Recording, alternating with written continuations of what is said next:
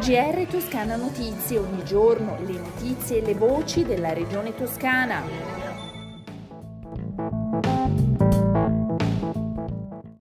Gentili ascoltatori, questo è il GR di Toscana Notizie.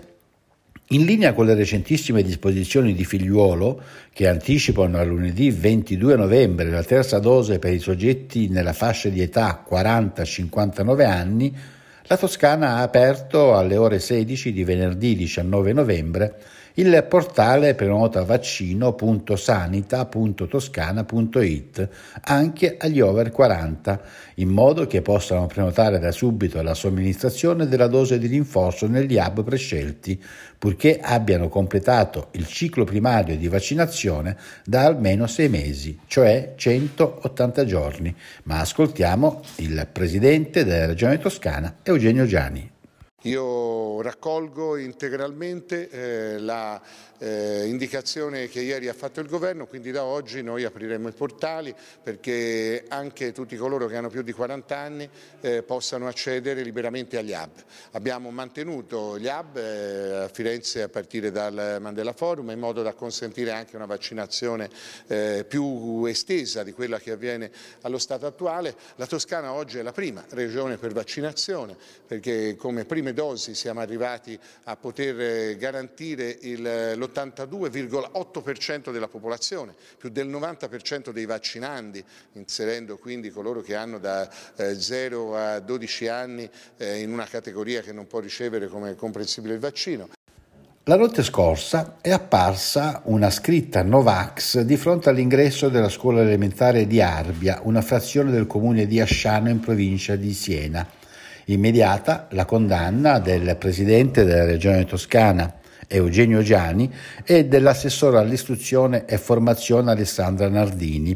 È responsabilità di tutti e di tutte aderire alla campagna vaccinale, dichiarano entrambi, un grande gesto che vuol dire avere a cuore la propria salute e quella degli altri, a partire da chi è più fragile e chi con questo virus corre maggiori pericoli.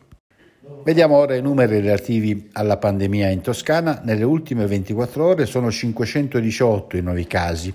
L'età media è di 43 anni, 3 i decessi. I ricoverati sono 301, di cui 38 in terapia intensiva. Torna il paniere solidale 2021 dell'ANT, la Fondazione Assistenza Nazionale Tumori un cesto di eccellenze enogastronomiche toscane che le aziende della regione mettono gratuitamente a disposizione per sostenere il progetto di assistenza medico-specialistica oncologica domiciliare.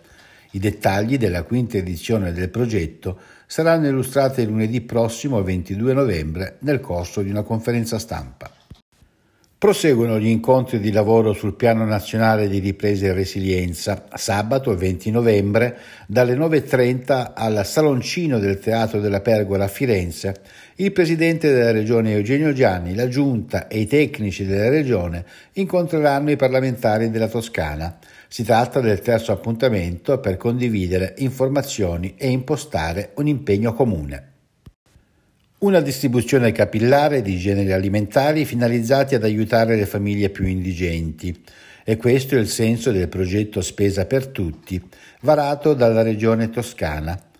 Lunedì prossimo la firma dell'accordo che permetterà di distribuire beni di prima necessità a migliaia di famiglie e sarà sottoscritto dai rappresentanti di Regione Toscana, Caritas, Banco Alimentare e della grande distribuzione Unicop Firenze, Conad del Tirreno ed Esselunga.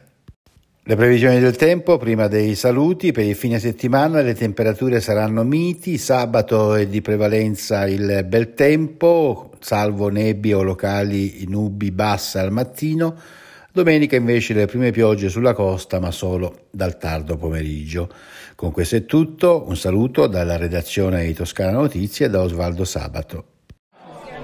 GR Toscana Notizie, ogni giorno le notizie e le voci della regione toscana.